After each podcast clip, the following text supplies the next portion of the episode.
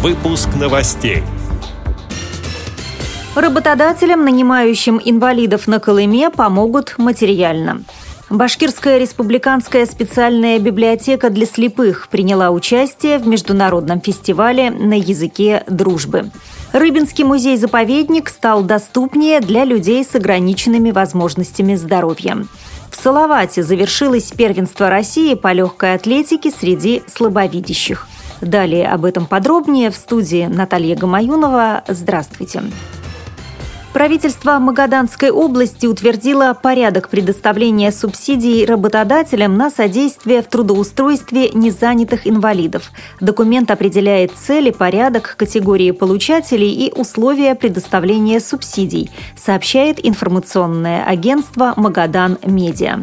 Возмещению подлежат затраты работодателя на приобретение, монтаж и установку оборудования. В перечне указаны специальная мебель, аудиопрограммы для слабовидящих, слабовидящих и слепых людей, а также особое оборудование для слабослышащих инвалидов.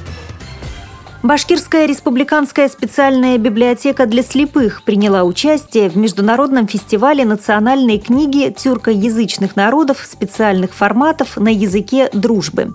Мероприятие состоялось в рамках программы «Казань. Культурная столица тюркского мира 2014 года». Прошла презентация книг в специальных форматах для незрячих и слабовидящих, а также знакомство с процессом их издания. Вниманию гостей была предложена музыкальная программа, состоящая из национальных песен и танцев в исполнении незрячих артистов. Рыбинский музей-заповедник в рамках региональной программы «Доступная среда» был переоборудован с учетом потребностей людей с инвалидностью, сообщает газета «Рыбинские известия». Реализация проекта стартовала в конце прошлого года. Начали с основного крыльца. Его оснастили подъемником и поручнями. Внутри разместили тактильные указатели и поставили компьютер с полной информацией о музее. Перед входом были занижены бордюры и уложена рельефная бетонная плитка.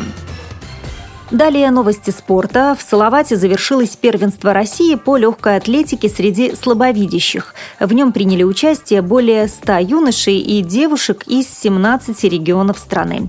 Тренер сборной России Петр Буйлов отметил высокий потенциал подрастающих атлетов. Третий год проводится эти соревнования и проводит на очень высоком уровне. Привлекается общественность города, спорткомитет, администрация города, приняла участие депутат Государственной Думы в открытии соревнований Баталова Ирина Акбердиновна, которая выделила призы для лучших спортсменов юношей и девушки.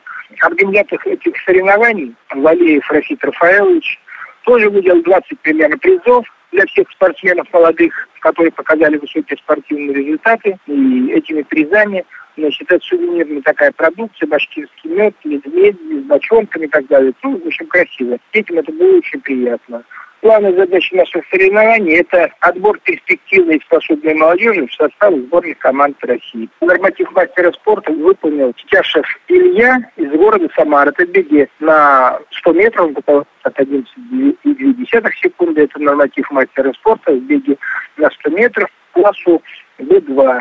Очень высокий результат бега на 200 метров показала Самигулина Алина, она из города Уфы. Она также показала норматив мастера спорта. Ближайшее соревнование среди легкоатлетов с нарушением зрения – чемпионат России. Пройдет в Выборге Ленинградской области с 15 по 19 июня.